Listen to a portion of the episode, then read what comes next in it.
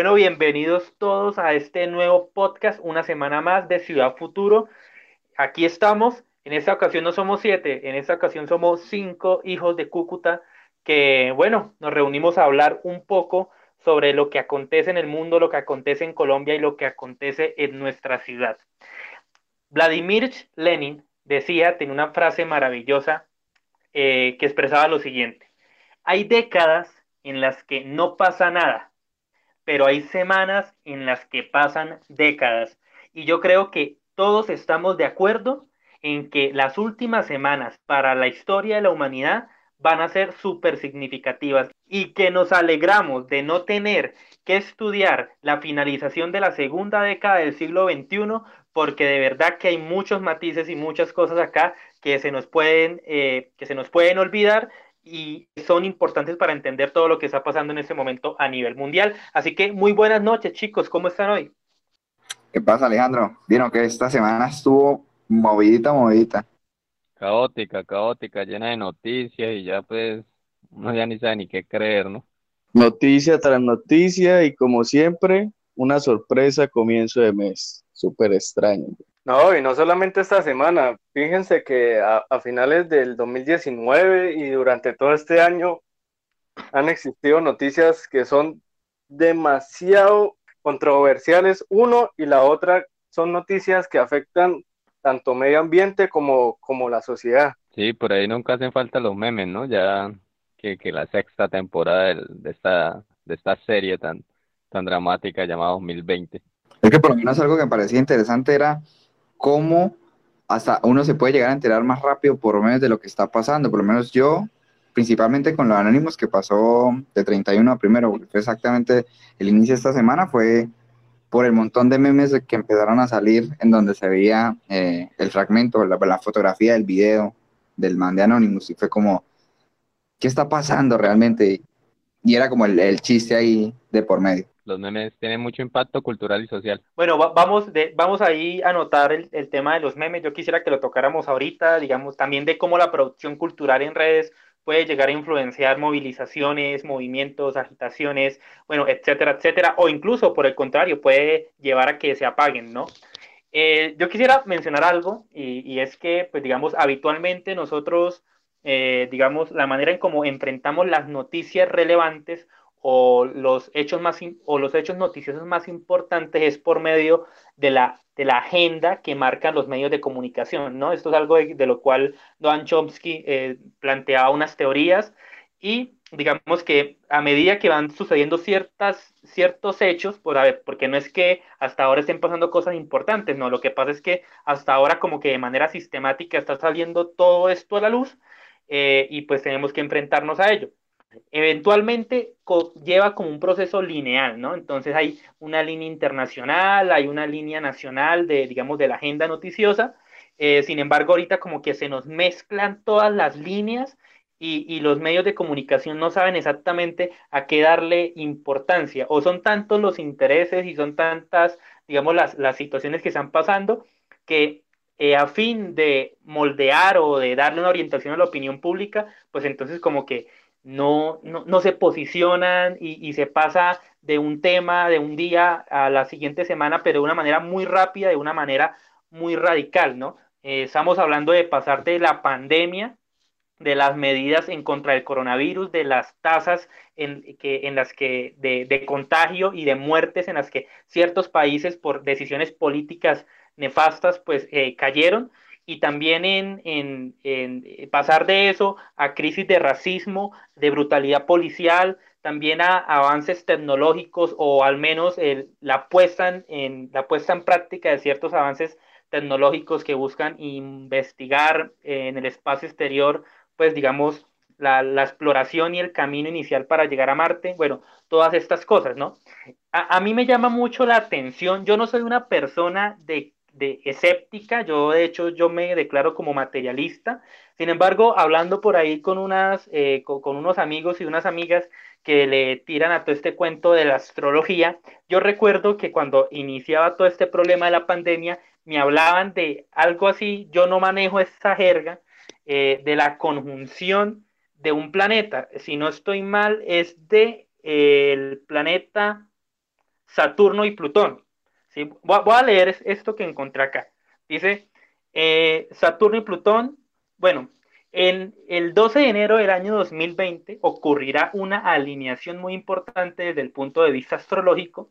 Se trata del encuentro entre los planetas Saturno y Plutón en el grado 22 del signo Capricornio.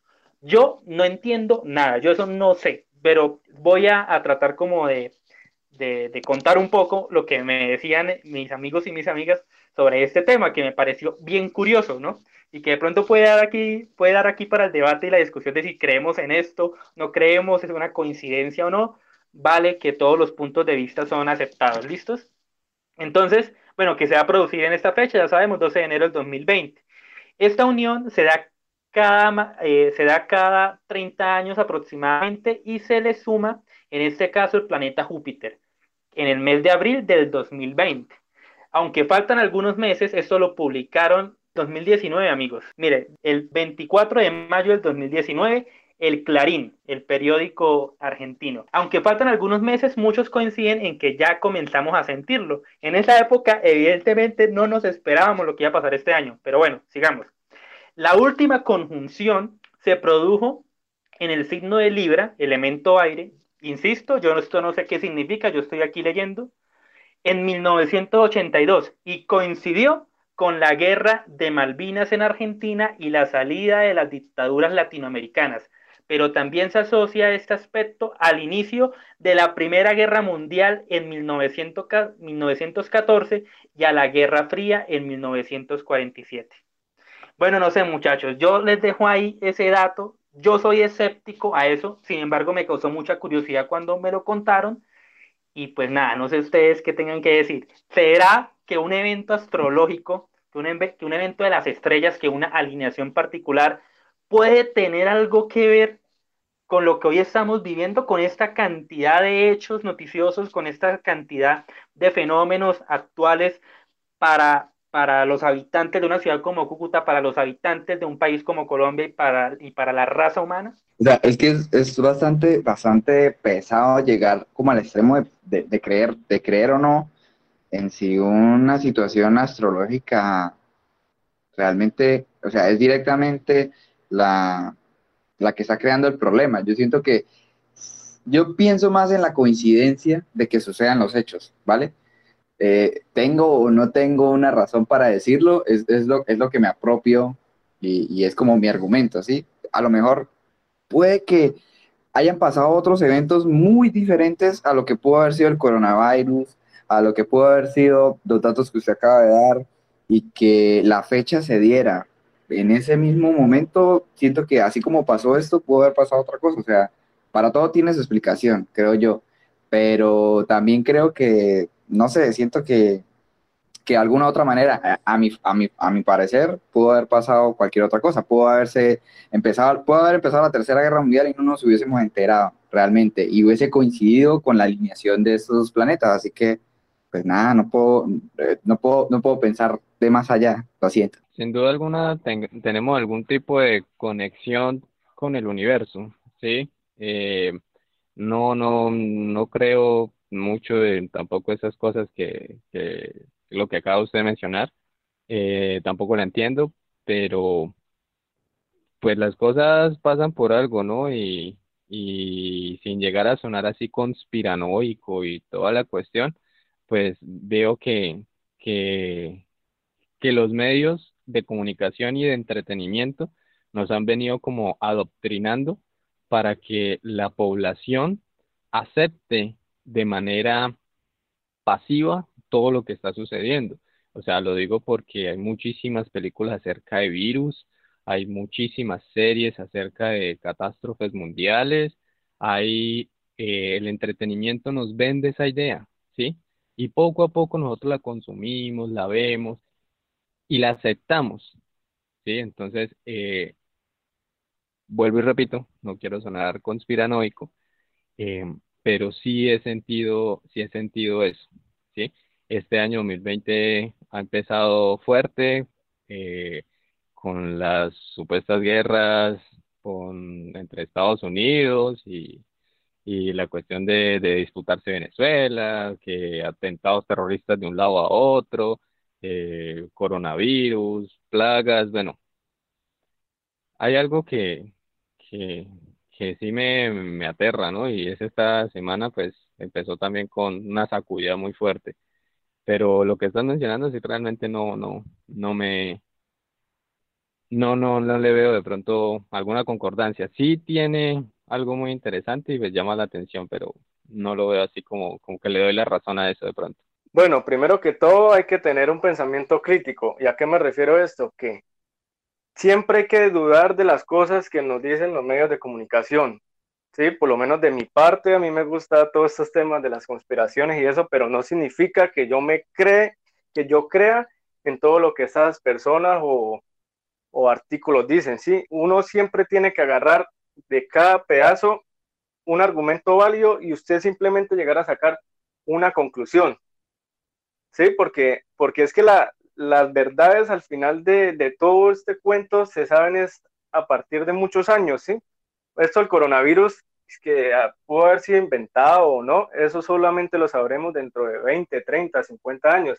Entonces uno siempre tiene que, que estar con ese pensamiento crítico y no creerse en todo lo que dicen los medios de comunicación o las redes sociales. Y en estos momentos de caos uno tiende como, como a ser más receptivo, ¿no? Y las noticias pues pueden abundar por cualquier lugar y, uno las puede tomar, ¿no? Sobre todo si no son fuentes confiables y, repartirlas y alarmar al resto, ¿no? Entonces pues hay que tener un poquito cuidado ahí con esa cuestión. Bueno, y que el consumo también de, la información ha sido mucho más relevante, ¿no? O sea, esto se relaciona a muchas cosas, obviamente, como que aquí se abre un panorama de ideas eh, controversiales en las que las noticias son consumidas de una manera más rápida, más, e, más eficiente. Por lo menos, no sé, a mí eh, me llega al punto de pensar como que el noticiero deja de ser, el noticiero en televisión empieza a ser obsoleto porque las noticias se brindan en ciertos momentos del día, ¿sí? Es como el resumen de esos momentos.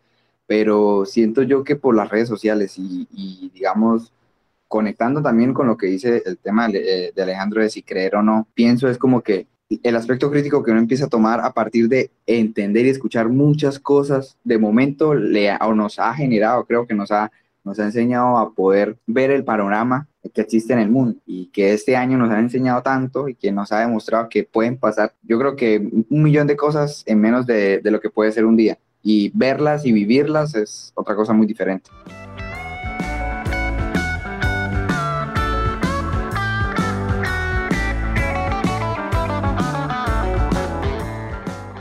Yo creo que el hecho de que se presenten tantas cosas, digamos, entre comillas, fantasiosas, tantas cosas que hoy existen en el imaginario de lo que es la producción cultural de ciencia ficción, de, producción cultural de apocalipsis, de distopías, pues le da alas a una cantidad de personas que tienen un perfil y una tendencia a creer esto, digamos, a creer, digamos, las formas más imaginarias o las formas más creativas de enfrentar o solucionar un problema, ¿no? Y, y, pues esto es sumamente pernicioso porque puede terminar, digamos, infundiendo de valor o dándole energía a grupos de personas que se organicen y terminen haciendo cosas como, por ejemplo, destruir las antenas 5G, ¿sí? Que si bien de pronto hoy día no se tiene certeza absoluta de cuáles son las implicaciones que puede tener para la salud pública o para la seguridad y la libertad y el cuidado de los datos personales de los, de los ciudadanos, una cosa es tener eh, dudas verosímiles con respecto a estas nuevas tecnologías y otra cosa es crear todo un lobby artificial y, fantasioso pues de cómo operan y cuál es la finalidad de esto, ¿no? Y empezamos a unir entonces cuánta cantidad de teorías eh, con los reptilianos, con los Illuminatis y de paso le metemos la astrología porque como les decía, por ejemplo, esta nota es del año 2019, ¿cierto? Entonces uno va a decir, vaya, si esto dice acá en el 2019 y estoy con tremendo dolor acá en 2020, pues entonces es porque es verdad, ¿no? Y es más o menos un poco la lógica del tarot. O sea, yo le digo a usted blanco y usted me dice sí o no. Si me dice que sí, entonces ya sé por dónde cogerle la patica para seguir sacándole, digamos, o dándole o pronosticándole en el tarot. Y pues igualmente, si me dice que no, bueno, ya sé por dónde no me voy a ir yendo. Entonces, digamos que me parece que esto pues da paso como a una, a una serie de, vulneraciones, como una especie de, vulnerabilidad de, cierta población y pues los expone, los expone finalmente a creer en una cantidad de cosas que no son, que no son fiables, que no vienen de fuentes confiables. Y lastimosamente en este momento las fuentes confiables se convierten en aquellos medios de comunicación tradicionales que nosotros tanto rechazamos al momento en que estos se refieren a temas de la vida pública y a temas políticos de nuestro país, ¿cierto? Eh, a ver, por ejemplo, con el tema de Anonymous, todos nosotros somos una generación que recordamos Anonymous. Nosotros sabemos de dónde salieron, sabemos, eh, digamos, cuál fue su propuesta inicial y hoy aparecen, digamos, presentan una serie de documentos, unas imágenes, unas fotografías, etcétera, etcétera.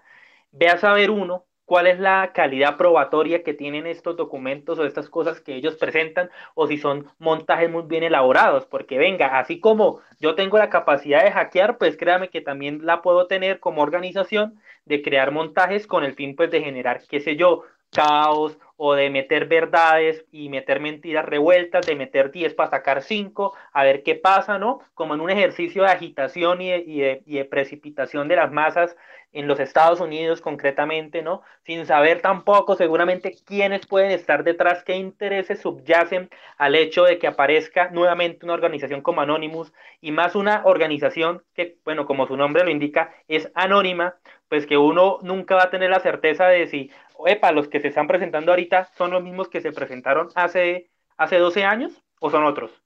O tienen la misma ideología o tienen otra.